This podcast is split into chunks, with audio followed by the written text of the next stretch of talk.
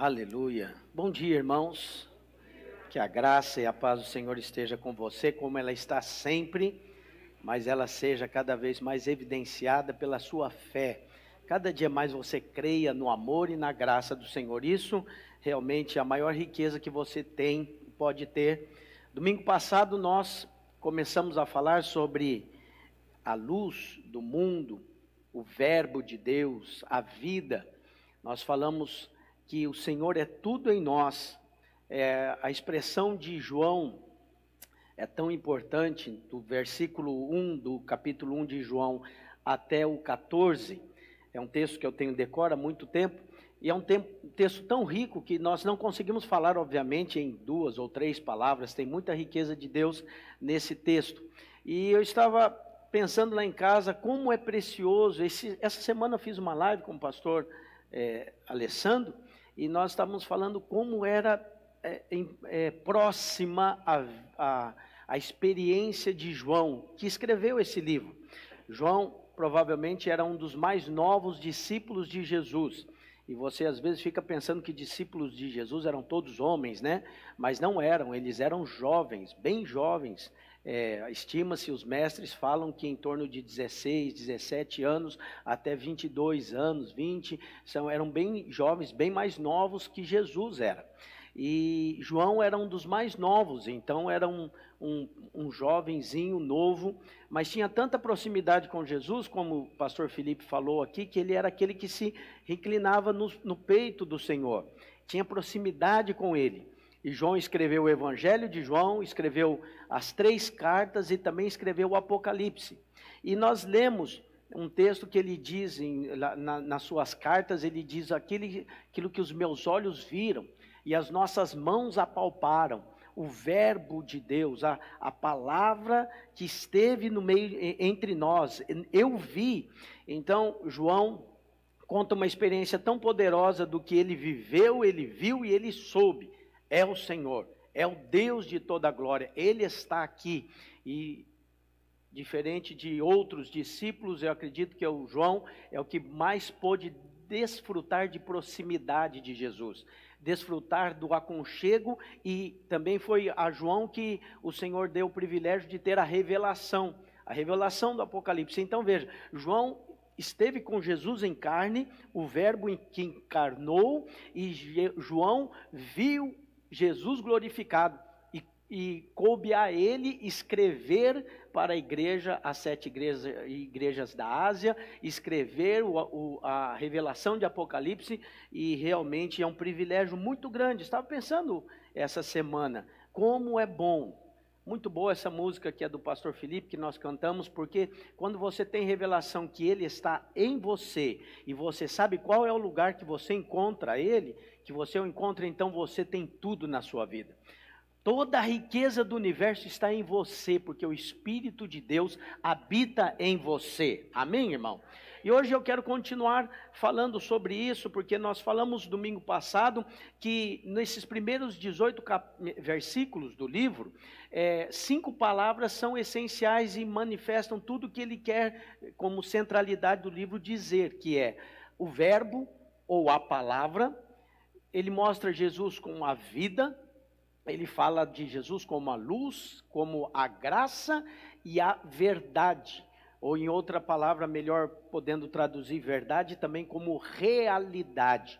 Domingo passado nós falamos sobre a graça e a vida, e hoje eu quero compartilhar com os irmãos a respeito da luz, perdão, nós falamos da palavra e da vida, e hoje eu vou compartilhar da luz, da graça e da realidade. Amém, irmãos? Os irmãos estão aqui comigo, animados. Eu sei que hoje nós estamos num número um pouco menor que domingo passado, bem menor. É que você, não sei se você sabe, o Dia das Mães é o dia do culto que menos da gente, mas eu acho que é por um bom motivo. Amém, irmãos? Eu quero agradecer a Deus pela minha mãe. Ontem eu mandei um, um texto para ela, flores, hoje pela manhã, ele acordou com o texto, e eu, e eu fui levado a, a, a, lembrar daquele texto que Paulo escreve a Timóteo e fala da fé da vó de Timóteo, da mãe de Timóteo e da fé de Timóteo. E eu mandei para ela porque graças a Deus eu tenho essa família, eu tenho essa história, que a minha avó era uma mulher de fé, nasceu num lar evangélico, ensinou a minha mãe, minha mãe é uma mulher de fé, que trouxe a fé e me educou nos caminhos do Senhor, e hoje os frutos que eu dou, eu pude dizer ontem para ela, na verdade ela recebeu as flores hoje, e eu pude dizer: os meus frutos são teus, mãe. Os meus frutos são teus, o seu investimento. Creia, todo investimento, a pastora está dizendo aqui que domingo que vem vai voltar o culto Kids. O investimento que você faz nos seus filhos e nas crianças que são filhos de outros nunca volta vazio. Ele vai ter um destino. Às vezes você não sabe, você que é líder de Kids, de célula de kids, dos kids, mas é, o fruto que você, a semente que você está plantando agora vai dar muito fruto lá na frente. Às vezes vai dar fruto quando você nem estiver mais aqui, mas os frutos virão para a glória do Senhor. Amém? Você creia nisso? Quero também fazer uma correção. Parece que saiu ali que o culto domingo que vem será seria até nove anos, mas é de seis a doze anos. Todas as crianças maiores porque ela já tem condições de entender o distanciamento, as direções, então é, nós podemos fazer culto com elas. É, mas antes de compartilhar a palavra, eu gostaria de orar pelas mães, para que você não venha aqui e não se aglomere aqui na frente. Eu gostaria que você, que é mãe, se levantasse, todas as mães se levantassem no seu lugar, e se você é, é filho ou é o marido, ou enfim você que é da família e pode estar junto aí, pode tocar, nós vamos orar pelas mães. É, vamos orar pelas mães que estão em casa. Nós estamos agora ao vivo pelo nosso canal no YouTube. E você que está perto da sua mãe, aconchegue-se aí e comece a agradecer a Deus pela sua mãe agora. Vamos profetizar sobre a vida delas, amém? Senhor, em nome de Jesus, obrigado por esse dia que os homens separaram para que nós pudéssemos honrar a nossa mãe, a nossa progenitora, aquela que o Senhor estabeleceu que nos daria a vida. Somos eternamente gratos e devedores da nossa vida, aquela que nos deu a luz. Obrigado, Pai, pelas mães que o Senhor tem levantado. Obrigado pela minha mãe, obrigado por tudo que ela é e foi na minha vida. Obrigado, ó Pai, porque o Senhor me abençoou. E eu sou tão abençoado pela minha mãe. Obrigado, Senhor. Eu oro hoje para que as mães nesse dia sejam abençoadas, que elas possam ter os seus olhos abertos e ver a recompensa do seu penoso trabalho. Senhor, tudo que investiram, tempo, saúde, Senhor, as suas forças, o dinheiro, motivação, coração, todo investimento, que elas tenham alegria, que elas possam colher muito, vendo seus filhos progredindo, seus filhos sendo abençoados, seus filhos crescendo na graça do Senhor, sendo homens e mulheres de bem, abençoados nessa geração. Obrigado, obrigado pelas nossas mães, obrigado pelo amor que temos dela porque, Senhor, recebendo o amor delas, podemos imaginar e entender o amor que o Senhor tem por nós. Graças te damos. Eu oro para que o Senhor sustente cada uma das mães hoje que o Senhor as fortaleça em dias de preocupação, que no coração delas hoje haja paz, haja alegria, que a bênção do Senhor esteja sobre elas e que elas se sintam guardadas pelo Senhor e elas saibam algo que é muito importante: que os filhos delas também são guardados pelo Senhor.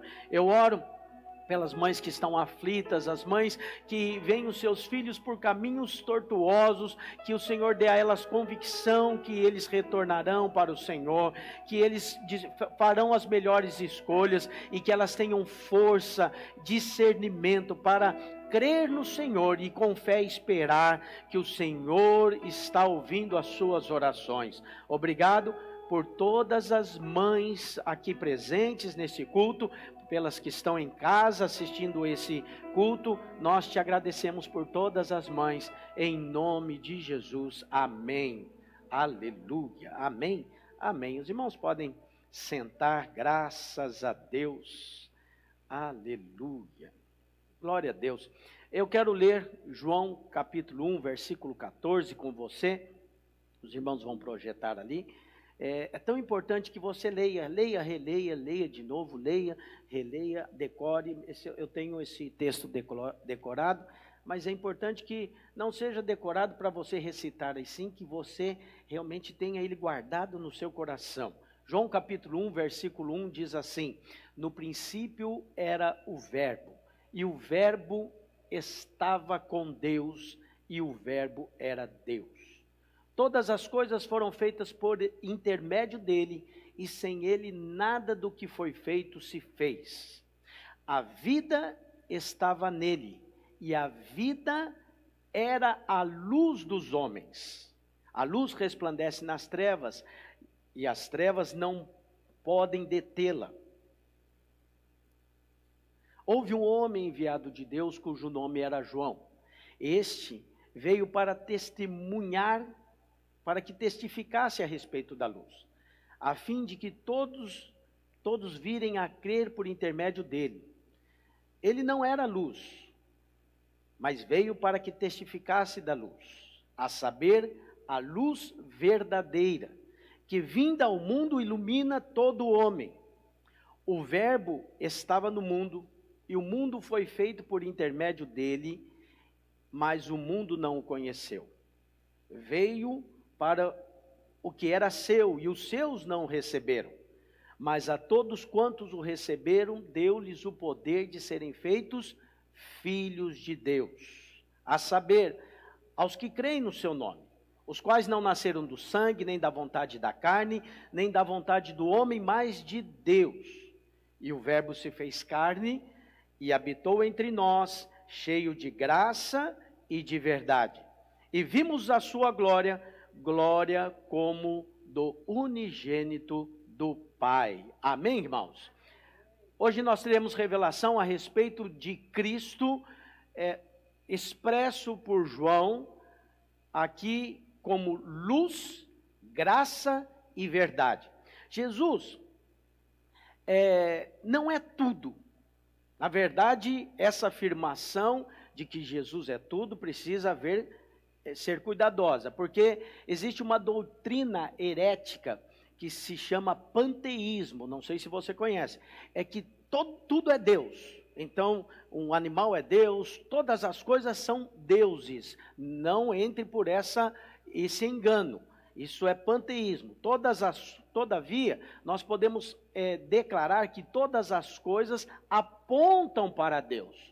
Todas as coisas criadas manifestam a glória de Deus. No livro de Salmos, no capítulo 19, ele diz: Os céus proclamam a glória de Deus e o firmamento anunciam as obras das suas mãos. Então veja, os homens se tornam indesculpáveis porque, mesmo que alguém não pregue para eles, os céus, a Bíblia diz, proclamam a glória de Deus. Ainda que alguém é, que não tenha visto Deus ou não tenha sido pregado a ele a palavra de Deus, ele olha para os céus, ele olha para o firmamento e esses, essas, é, a natureza, essas coisas glorificam o nome de Deus e apontam para a glória de Deus. É o que o salmista está dizendo. Você está entendendo isso? Amém?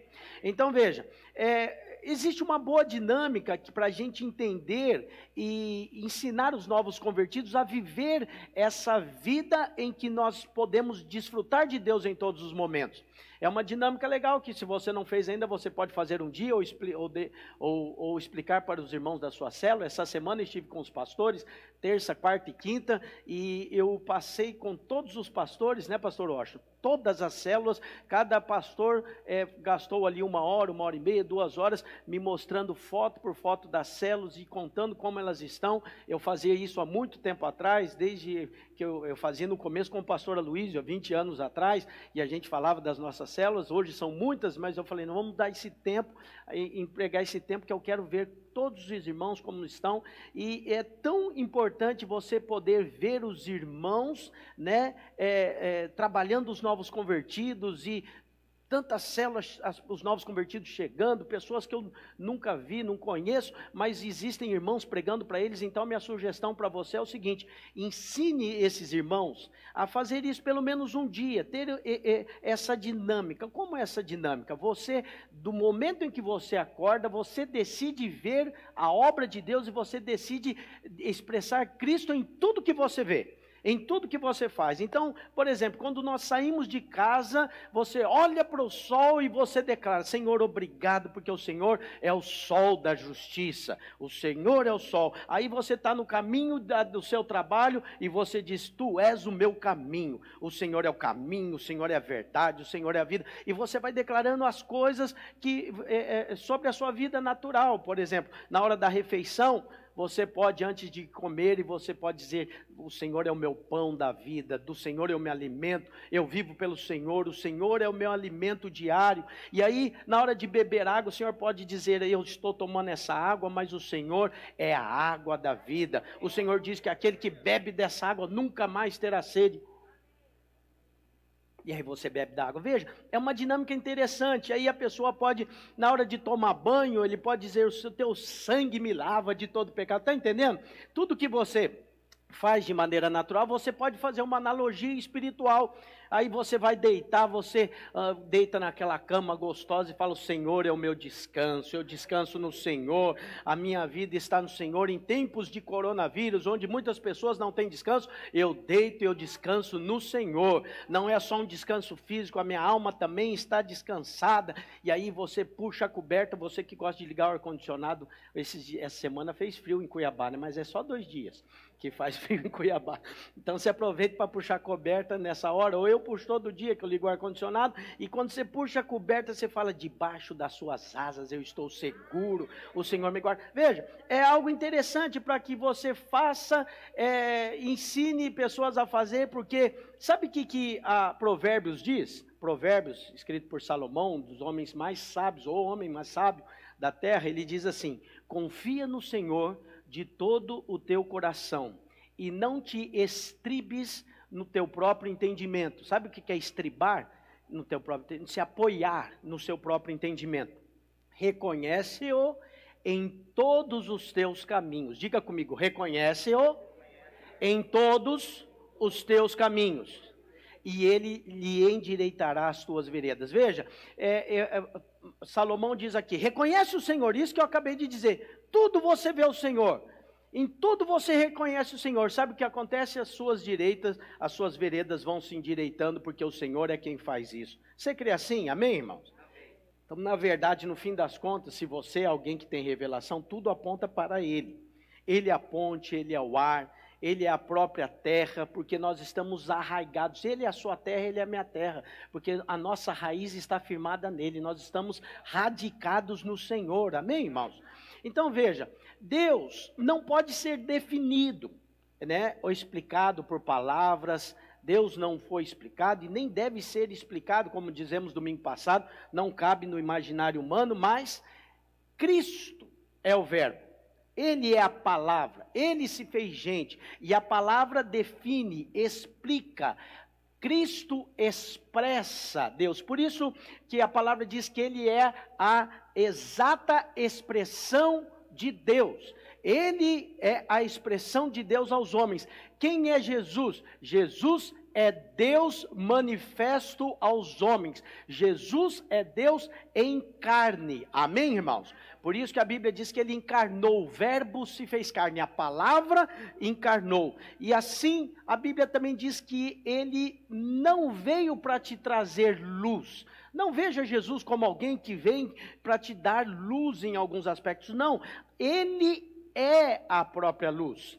Ele é a luz, Jesus é a luz do mundo.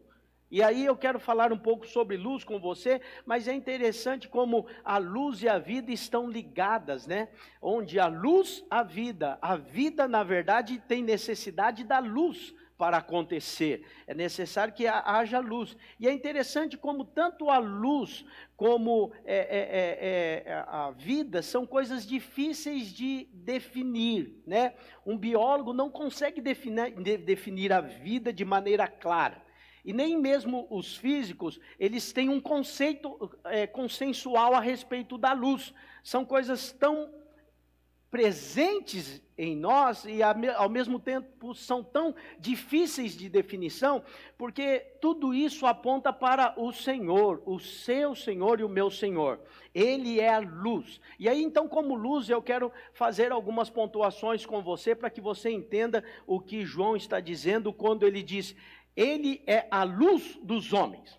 A luz é mais do que conhecer a Bíblia. Então não pense que conhecendo a Bíblia você já tem luz. Não. É, se você leu a história da palavra, você vai ver que quando Jesus nasceu, os magos viram a estrela. Eles viram uma luz. E o que eles fizeram? Eles seguiram a luz.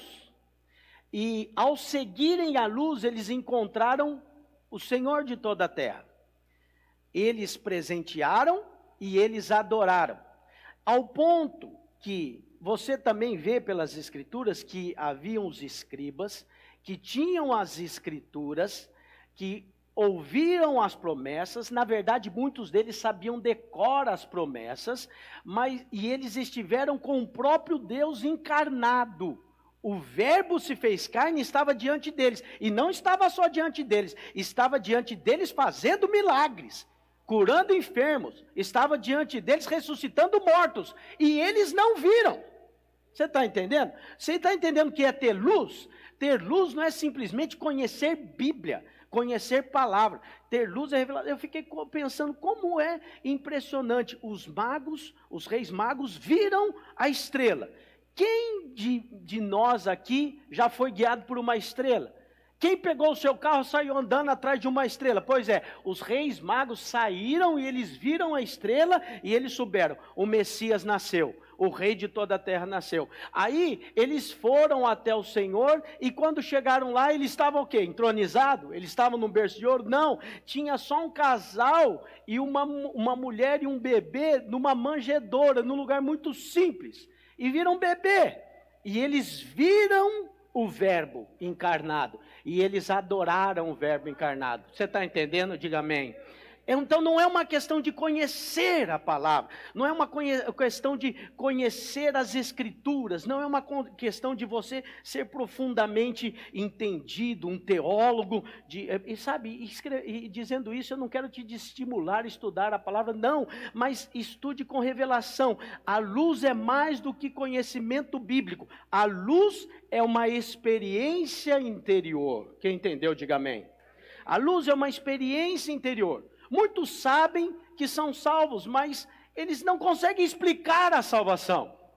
Tem irmãos que sabem que tem o Espírito de Deus, e aí alguém chega assim, mas explica na Bíblia, teologicamente, explica como é que é esse negócio de espírito. Né? Tem irmãozinhos simples que falam em línguas, e aí alguém muito entendido da Bíblia, que não crê no batismo com o Espírito Santo, vem e com certeza, com argumentos bíblicos, ele vai poder falar e tentar dissuadir essa pessoa, mas a pessoa que muitas vezes não sabe detalhes da letra, ela diz: Eu sei o Espírito que habita em mim. Eu sei o Espírito que fala através de mim. É como mais ou menos aquele cego. Né, o cego, Jesus curou o cego, colocou lodo nos olhos dele e ele ficou curado, mas o problema é que ele era cego de nascença. Aí deu um problema na sinagoga, em todos os lugares, por quê? Porque ah, os, os fariseus começaram a perguntar: como assim ele era cego? Como que você é cego e agora está enxergando? E era cego de nascença ainda. E aí ele falou: o homem. e aí eles perguntaram: quem é o homem? Quem é esse homem? Ele falou: Bem, eu acho que é profeta. Eu acho que é profeta. Aí eles não acreditaram. Chama a mãe dele, chama o pai do cego. E aí a mãe e o pai do cego, com medo, porque eles, os fariseus perseguiam a Jesus e eles é, é, estavam, é, eles tinham, corriam o risco de serem banidos da sinagoga se eles falavam, falassem a favor de Jesus. Qual que foi a resposta dos pais? Os pais disseram: ó, ele é adulto, nós não sabemos de nada. O que nós sabemos é o seguinte: esse é o nosso filho. E outra coisa nós sabemos, ele era cego de nascença. Agora, que está vendo, nós não sabemos como é que aconteceu. Pergunta para ele, ele é adulto. Aí eles voltaram e perguntaram de novo para o cego: como isso aconteceu? Sabe qual que foi a resposta dele? Como que um pecador pode curar é, alguém? Ele disse: se é pecador, eu não sei. Uma coisa eu sei: eu era cego e agora eu vejo. Sabe o que, que é isso? Isso é luz, isso é experiência. Essa é a luz. No, no, caso do cego, a luz veio literalmente sobre ele, porque ele vivia no escuro e agora ele teve luz. Mas quando você tem luz, é mais do que ter um, uma lista de regras e de normas. A luz de Deus entrou no seu espírito, a luz de Deus tomou o seu interior e agora você enxerga. Amém, irmãos? Mas tem gente que não se enxerga. E aí o outro que está do lado, às vezes, fica tentando forçar que ele se enxergue, mostrando defeitos. Muitas vezes o cônjuge tem essas atitudes, né? Se eu falar para ele bastante os defeitos que ele tem, talvez um dia ele vai perceber. Não, não é assim que acontece. É importante, é importante que ele tenha luz. Nós precisamos de luz para ver o nosso coração. Então veja, normalmente alguém que tem um cacoete, ele não acha que tem. Os outros é que vem nele. Já viu gente assim? Não, você está falando que eu faço isso. Não, não faço. Não, mas você tem sim um cacoete. Toda hora você faz a mesma coisa. O outro vê, mas ele não vê. Então, é, é importante que você entenda, nós precisamos de luz para ver o nosso coração. Nós precisamos de luz para iluminar as trevas em nós mesmos. Aí você diz, pastor, eu nasci de novo, como é que você vem me dizer que eu estou em trevas? Não, mas são trevas, as trevas são pontos cegos na sua vida pontos que ainda não foram tratados pela luz de Deus. A luz de Deus é poderosa e quando ela entra na sua vida, ela vai esquadrinhando todas as coisas no seu ser e você vai sendo abençoado, porque creia, onde chega a luz do Senhor, aí a prosperidade, a vida, aí as coisas começam a progredir na sua vida. Então, eu sei que a nossa vida é assim, eu e você precisamos continuar a, é, crescendo no Senhor, e o crescimento no Senhor é dar liberdade para que essa luz invada todos os meandros da nossa vida. Então, eu estou bem financeiramente, a luz de Deus já entrou, eu já tive clareza nessa área, mas às vezes eu não tenho habilidade no relacionamento, e eu preciso que a luz de Deus entre nessa área. Às vezes eu tenho muita habilidade nos meus relacionamentos e tudo, mas eu ainda não tenho muita luz a respeito do meu ministério, das coisas que eu preciso fazer com os meus no meu discipulado, os meus filhos. Então veja, ou nas minha, na minha célula, há muitas áreas na sua vida e eu quero dizer para você, todos os pontos cegos que há na sua vida, a luz de Deus é poderosa para tratar e te trazer vitória. Amém, irmão? Essa manhã acredite, a luz transforma. A luz tem o poder de transformar. Nós vemos na conversão de Paulo é, como o Senhor, é, é, a caminho de Damasco, apareceu para ele, brilhou uma luz, ele caiu ao chão. E quando ele cai ao chão, ele levanta, ele se encontra com o Senhor, e o Senhor diz para ele: Saulo, Saulo, por que me persegues? E ele diz: Como que eu te persigo, Senhor? Na verdade, Saulo perseguia a igreja de Cristo, mas a igreja é o corpo de Cristo. Quem entende isso, diga amém. Por isso que quando Cristo aponta, aparece para Saulo, que era perseguidor da igreja, Cristo diz assim: por que você me está me perseguindo, Saulo? Por que, que você me persegue? Bom, o fato é que Saulo levanta e ele levanta cego. Já viu quando uma luz muito forte é, é, é lançada no seu rosto e logo depois você olha para outro lugar, você não enxerga nada, né? É, mas isso, esse efeito é momentâneo. Quando você está dirigindo, vem uma luz de encontro, você te cega, mas daqui a pouco você está vendo de novo. Só que a luz do Senhor é tão forte que Paulo ficou três dias sem enxergar. Três dias para voltar a enxergar de novo. A luz brilhou, mas quando ele se levanta, levanta-se outro Paulo. Por que, que se levanta outro Paulo? Não é porque ele aprendeu mais das Escrituras, ele era conhecedor das Escrituras. Ele diz, ele era fariseu dos fariseus, ele sabia tudo, só que ele não tinha luz, mas a luz brilhou na vida dele. E quando a luz vem na vida dele, aí tudo muda. Depois que essa luz vem sobre a vida dele, é, ele é transformado. Veja, é difícil levar alguém a ver o próprio orgulho. É difícil, mas quando ele recebe a luz, e ele cai em terra, então o orgulho vai embora. Por quê? Porque o próprio Deus, a luz de Deus é poderoso para tratar na vida das pessoas. Então, esses dias atrás eu estava orando e me lembrando, foi na, numa das lives que o Alessandro estava dizendo, nós falamos sobre criação de filhos. E ele me fez uma pergunta, falou assim: qual que é o segredo? Alguém fica perguntando se tem algum segredo para ter filhos é, abençoados que amam a obra, né? Eu até eu estou querendo saber o segredo. Se alguém souber, me conta.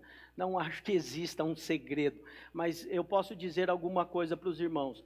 Eu sempre orei como prioridade. Senhor, eu quero o melhor para os meus filhos, mas sempre orei que eles sempre sejam apaixonados pelo Senhor, que eles sempre saibam quem o Senhor é, que eles sempre tenham a luz do Senhor, desde que a Carolina e o João Pedro eram pequenininhos, João Marcos ainda não existia. Eu orava e dizia: Senhor, eu quero que eles tenham mais intimidade com o Senhor do que eu tenho. Eu quero que o Senhor, teu Espírito, mostre para eles quem o Senhor é. Então veja, todas as coisas na vida dos nossos filhos e na nossa vida são consequência desse relacionamento. Você entende isso? Diga amém a prosperidade financeira, a prosperidade no relacionamento, a vida em santidade, o melhor de Deus nos estudos, o melhor posicionamento. Veja, você não vai estar com seu filho todo o tempo para dar instrução para ele. E eu vou te dizer, infelizmente, chega uma época que o seu filho nem quer instrução sua. Você fala, ele não ouve. Sabe qual que é esse tempo? Esse tempo é o tempo do Espírito de Deus falar.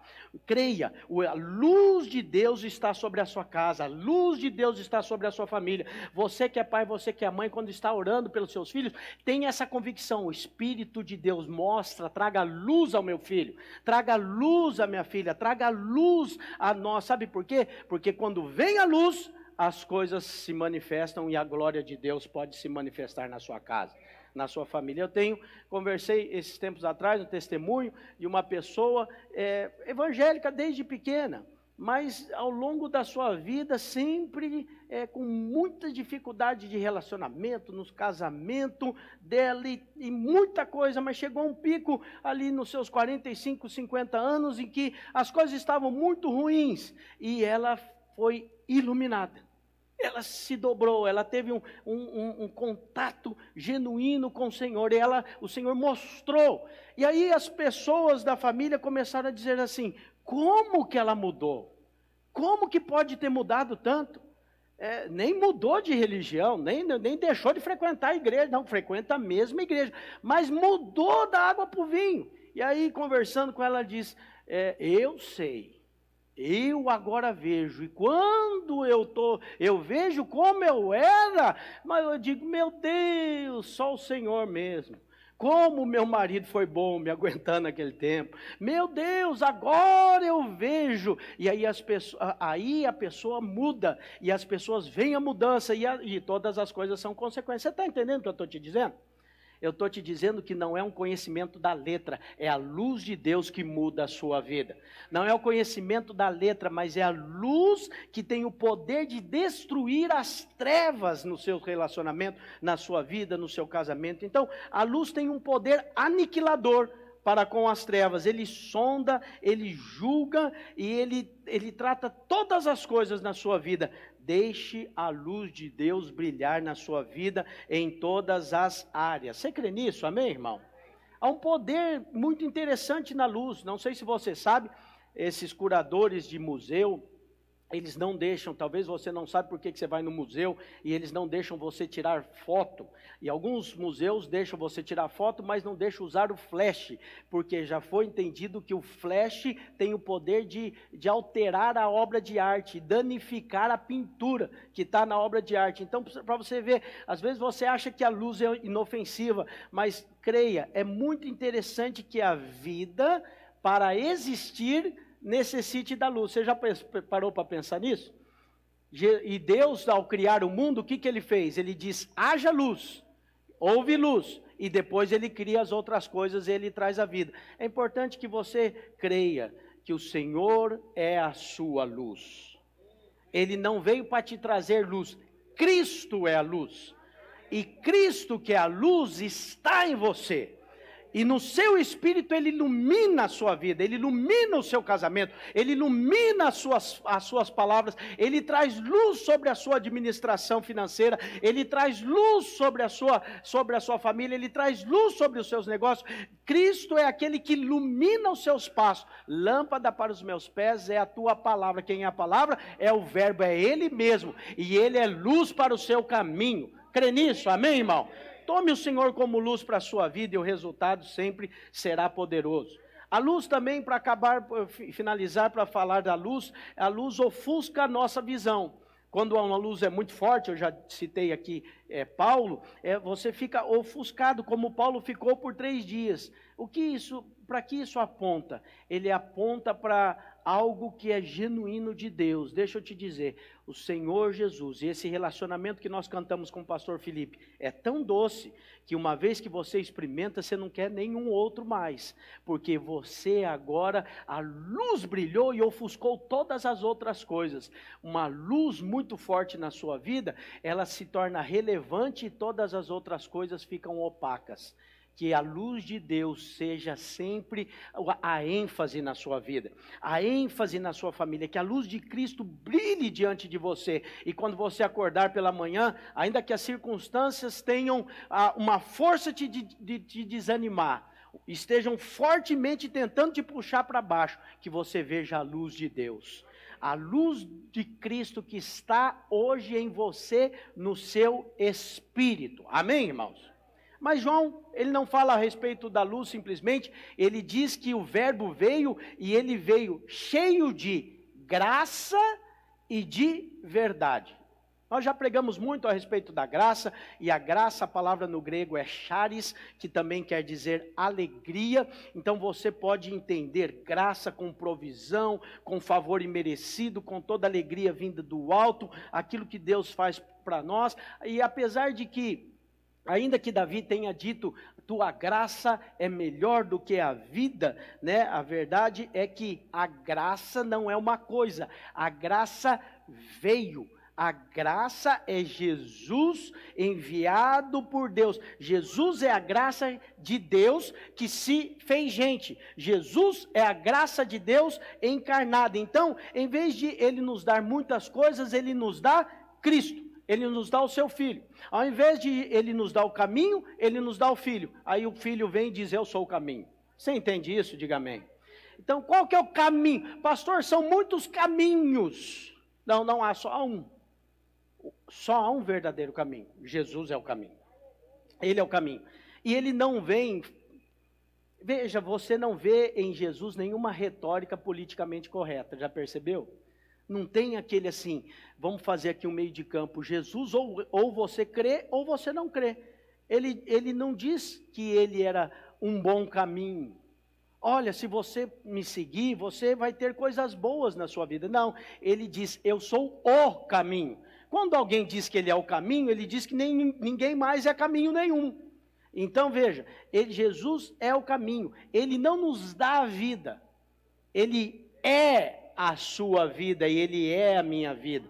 Pastor, o que significa dizer que Jesus é a vida? Significa dizer que fora de Jesus não há vida. Aí você diz, pastor, mas tem muita gente que não, não crê em Jesus e está vivendo aí. Pois é, você que pensa. É que você é natural e você olha naturalmente e você avalia que toda vida é essa natural que as pessoas têm temporária aqui na terra. A verdadeira vida é aquela que flui do, da fonte genuína.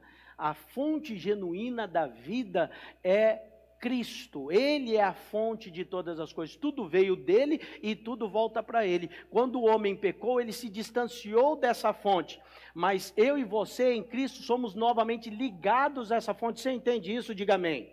E aí, quando você tem a vida, em você, você desfruta de coisas que aqueles que estão aqui vivos nessa terra, que a eles foi dado a vida bios, lembra de, da semana passada? Eu falar do bios, do psique e do, e do sozo. Então veja, nós, in, da, da, do zoe, é, a zoe é a vida de Deus, essa vida de Deus que é a verdadeira vida.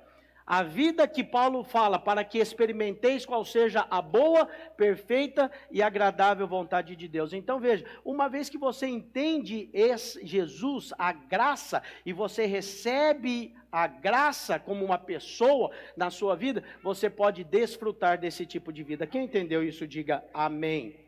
Então, se é, nós temos algo de bom, se temos algo para receber, é o Senhor em nós. O Senhor em nós, Ele é tudo que nós precisamos. Talvez você diga assim, pastor, mas isso não resolve o meu problema ali. O meu problema colar, eu preciso de sete passos para saber tratar disso. Sete passos. Eu sei que os irmãos gostam de métodos, né? São metódicos. Os irmãos gostam, às vezes, de é, é, respostas fáceis, rápidas.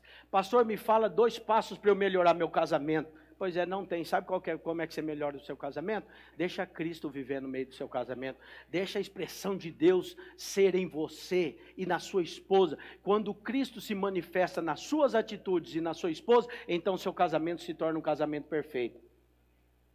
Por isso que a Bíblia diz: até que cheguemos à estatura de varão perfeito. Você entende isso? Chegar à estatura de varão perfeito é não você se esforçar demais para melhorar, não, é você cada vez se render mais ao senhorio de Cristo. Se ele vive em você, quanto mais Cristo tem a proeminência na sua vida e quanto mais ele vive em você, ele guia os seus passos, ele guia a sua fala, mais a sua esposa é abençoada no seu casamento. Quanto mais você expressa Cristo na sua vida, nos seus filhos, mais eles são abençoados, porque eles podem podem se relacionar com Cristo através do seu testemunho. Por isso que nós dizemos, nós sustentamos o testemunho de Cristo na terra. Eu e você sustentamos esse testemunho na terra. Quem entendeu isso, diga amém.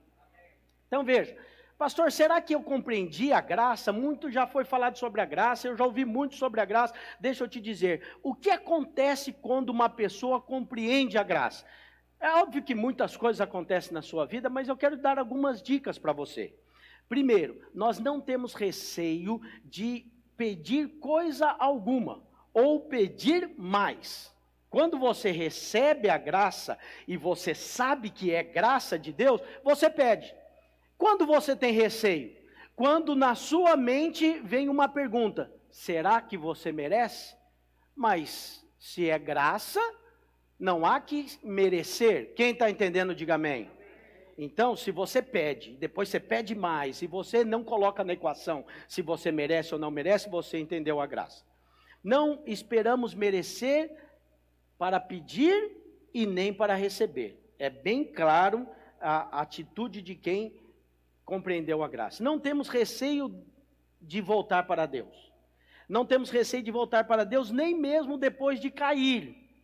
Já viu, gente, eu já, eu já tive muita atitude assim no passado, sem ter revelação. Quando caía, pecava em algum pecado, voltava para Deus assim, mas bem devagarzinho. Demorava.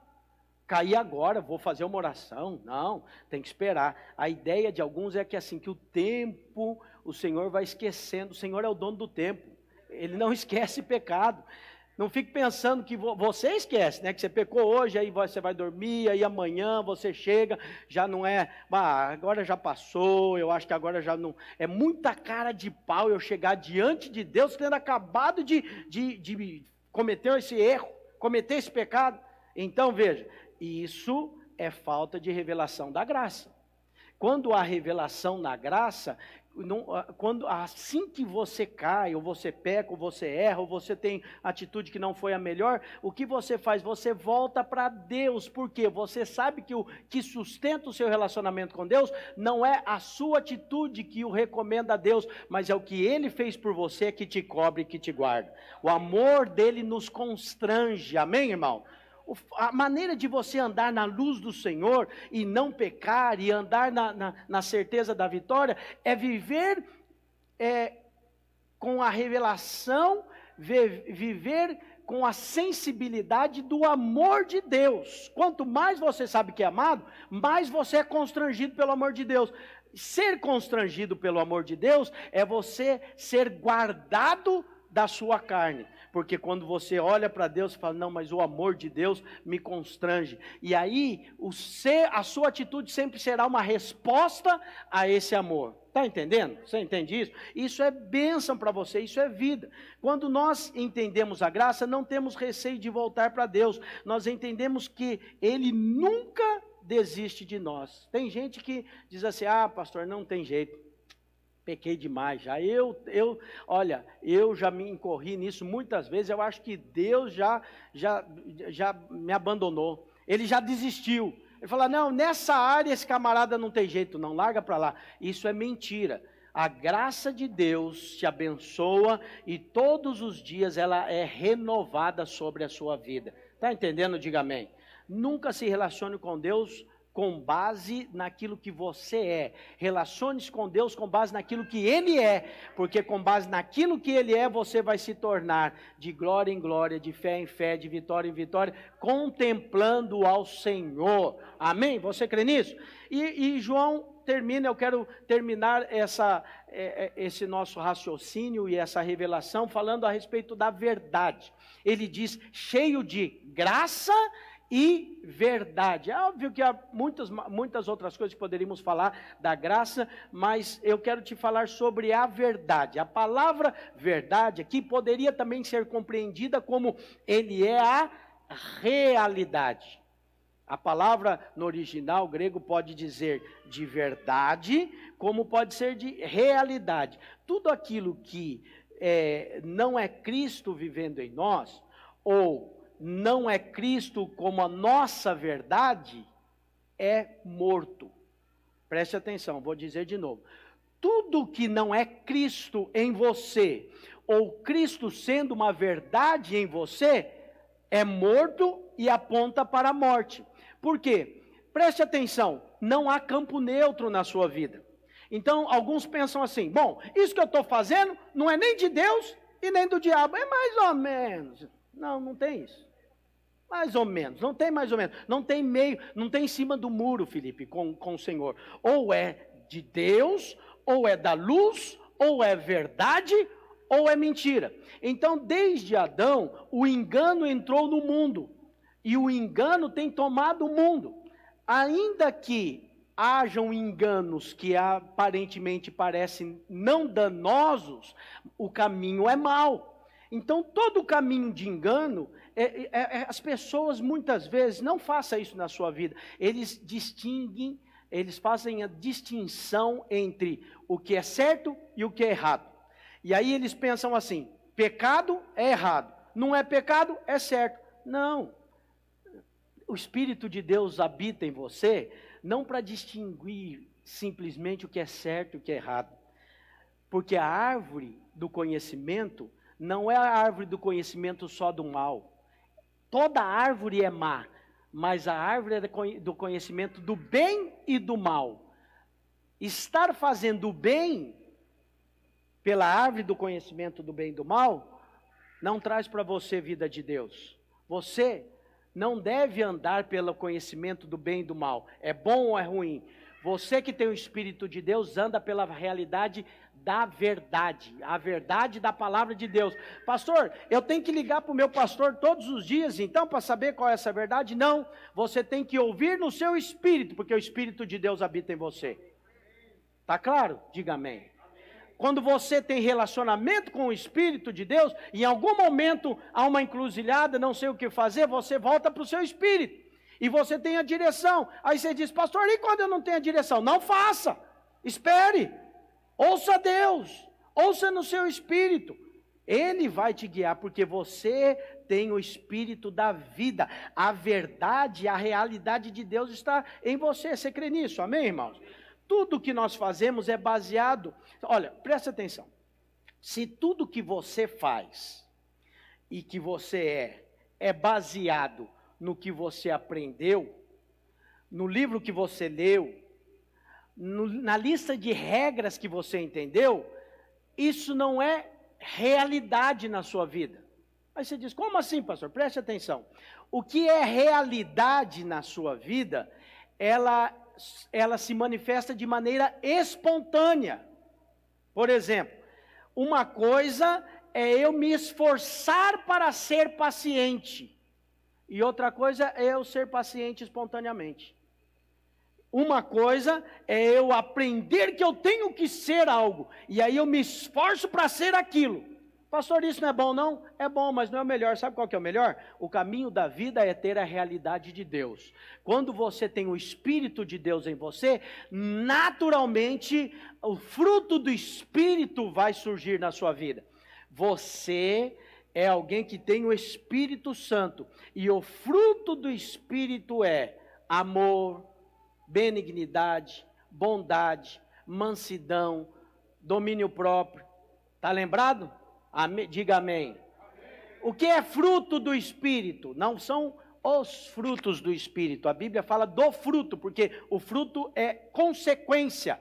A consequência de ter o Espírito em você é isso. Então, o que é realidade?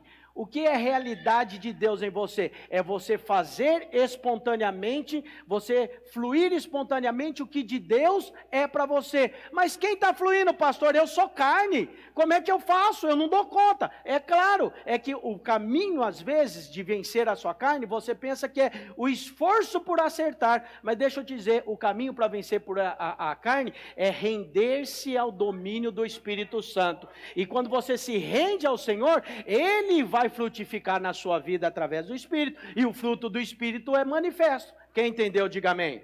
Então existem dois caminhos para você viver a vida cristã: o da lei e o da graça. O da lei diz assim: conheça como fazer e se esforce para fazer. Se esforce para ser uma esposa abençoada, se esforce no dia das mães para ser uma mãe a melhor possível. E eu acredito que tem muitas mães acusadas, o diabo fica acusando as mães. Você deveria ser uma mãe melhor, você não fez o melhor, o seu filho está ali, está se sentindo sozinho. Quem tem quatro, então, pensa em dois, depois pensa no terceiro e sobrou um. Ele falou: esqueci desse aí. É, é, não é? é? é? sempre uma sensação de não fiz o que deveria. E aí as mães ficam sobrecarregadas com isso. Por quê? Porque estão vivendo na lei. Elas estão vivendo ali uma lista de regras e de normas que elas acham que precisam cumprir. Mas qual é a diferença de viver na graça e ter a realidade? A realidade, quando ela se manifesta na sua vida, ela simplesmente ela flui como um fruto. E quem é que dá o fruto? É o seu esforço? Não. É a sua rendição diante do Espírito Santo, que agora vai fluir na sua vida e os frutos serão para a vida, porque é o fruto do Espírito. Quem entendeu, diga amém. Diga comigo, esta manhã eu entendo que a minha vitória está em me render à ação do Espírito. Então, ter realidade, a verdade que veio em nós, a verdade é aquela que flui espontaneamente. A verdade é que você nasceu de novo, e porque você nasceu de novo e agora é nova criatura, a vida de Deus flui em você. E como a vida de Deus flui em você, seus filhos são abençoados. Como a vida de Deus flui em você, a sua esposa é abençoada. Pastor, vai fluir sempre? Vai ser essa maravilha? Não. O problema é esse. Por que, que não flui sempre? Porque nem sempre nos rendemos. Hoje pela manhã, nós vamos nos levantar e orar e dizer: Senhor, eu decidi me render aos seus pés. Quem pode dizer amém para isso? Eu decidi que eu vou viver a verdade, a realidade do Senhor em nós. Se o que nos controla é a vida de Deus, então nós temos essa realidade, pois Cristo, Ele próprio é a realidade em nós. Essa é a nossa verdade. É, é isso que significa tê-lo como verdade. Você está entendendo? Não é saber uma verdade e se esforçar para cumpri-la. Não. É ter a verdade em si, vivendo em você e espontaneamente isso acontece. Né? Os irmãos citaram bastante numa dessas lives, eu já disse domingo passado, que os irmãos se, se sentiram vida de Deus e ao mesmo tempo leveza. Por que, que a palavra de leveza foi muito comentada? Porque os irmãos queriam expressar, eu entendi, é muito bom, eles queriam expressar assim: parece que é espontâneo, parece que é fruto de espontaneidade, porque alguns ainda imaginam que vida de Deus é bênção, mas há um esforço grande envolvido nisso. Deixa eu te dizer, o caminho não é do seu esforço. Sabe qual é o caminho? Diga comigo, da rendição. Diga comigo, rendição. Renda-se ao Senhor.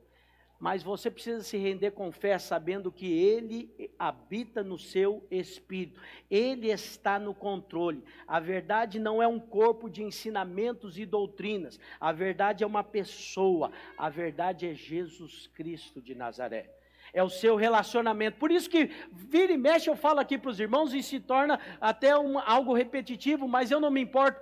De, veja, você não tem uma religião, você tem um relacionamento. Quem pode dizer amém para isso? Nós não somos uma religião, nós somos lavados, comprados pelo sangue do Cordeiro. Nós somos um grupo de pessoas que se chama igreja. O Espírito de Deus habita em nós. Há uma realidade espiritual na sua vida a partir do dia que o Espírito de Deus veio habitar em nós. Existe a verdade do Evangelho. Eu sempre falo sobre, quero encerrar com isso. Eu sempre, eh, os irmãos se lembram, eu sempre falo do caminho do Evangelho, a realidade do Evangelho e o resultado do Evangelho. Algumas pessoas dizem assim: se você dizer para alguém, disser para alguém que ele, uma vez que nasceu de novo, ele é salvo eternamente, ele vai viver uma vida de pecado, ele vai viver de maneira desleixada. Você não pode dizer isso, isso é um engano. Por que, que as pessoas, e pessoas boas, pessoas que têm Deus, fazem essa afirmação? Porque elas imaginam que a maneira com que Deus atrai nos atrai a Ele, e a maneira de estarmos com Deus é pelo medo, é pela coação, é por sabermos que temos que seguir uma lista de regras e de normas, mas deixa eu te dizer, a salvação tem um caminho, porque Deus amou o mundo de tal maneira que deu seu Filho unigênito para que todo aquele que nele crê não pereça, mas tenha a vida eterna. Você entendeu? Diga amém. Diga comigo, o caminho é o amor. E a salvação tem um conteúdo. Qual é o conteúdo? O Espírito Espírito de Deus, o próprio Deus habitando em nós. Esse é o conteúdo. O amor de Deus nos alcançou e o conteúdo da salvação é o Espírito de Deus. Uma vez que o Espírito de Deus habita em nós, agora basta que eu me renda ao Espírito, dê liberdade ao Espírito. Outra, de outra maneira para falar é, é, sobre essa verdade é cogitar das coisas do Espírito e não das coisas da carne, porque a carne milita contra o Espírito. Então, uma vez que o Espírito de Deus tem proeminência na minha vida, os frutos virão. Essa é a verdade da, do seu novo nascimento. A realidade da salvação é o Espírito de Deus habitando em você. Você crê nisso? Diga amém. E o resultado? O resultado da salvação é, são os frutos do Espírito. Não fomos salvos pelas boas obras, nós somos salvos para as boas obras. E o resultado sempre será a obra do Espírito na sua vida. Amém, irmãos? Que Deus abra os nossos olhos essa manhã para vermos essa realidade espiritual que se encontra em Cristo, em Cristo Jesus. Não precisamos nos lembrar de várias normas, regras, muitas coisas que devemos fazer. Não, nós precisamos ter clareza de Cristo. Nós precisamos ter revelação de Cristo. Nós precisamos ter a luz de Cristo brilhando em nós. E quando a luz de Deus brilha em nós, e quando a graça se manifesta, a verdade, a realidade de Deus está presente em nossas vidas, então Cristo pode se manifestar através de você. Você é abençoado e quem mora com você é abençoado. Quem trabalha com você é abençoado. Quem é o seu vizinho é abençoado, porque ele tem Cristo sendo manifesto através de você. É a manifestação de Deus através da sua igreja, que é o seu corpo. Você compreendeu isso essa manhã? Amém? Eu quero orar com você. Fique de pé no seu lugar e hoje nós vamos orar para que essa verdade esteja em nós para que essa verdade seja manifesta.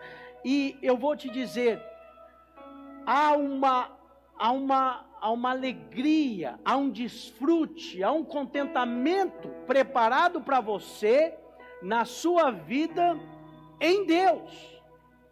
Quanto mais eu desfruto do Espírito de Deus que habita em mim, mais alegria e contentamento, mais alegria e contentamento eu me encho não é exterior, é interior. A lei, ela é toda exterior e o homem tem que ter atitudes exteriores. A nova aliança e a, e a lei de Cristo, a nova aliança do sangue do Senhor, trouxe a lei. A lei não terminou, a lei não foi abolida. Jesus disse que ele veio para cumprir a lei. Ele cumpriu a lei e agora a lei está dentro do nosso coração. E agora eu e você fazemos pelo Espírito de Deus que habita em nós. É espontâneo.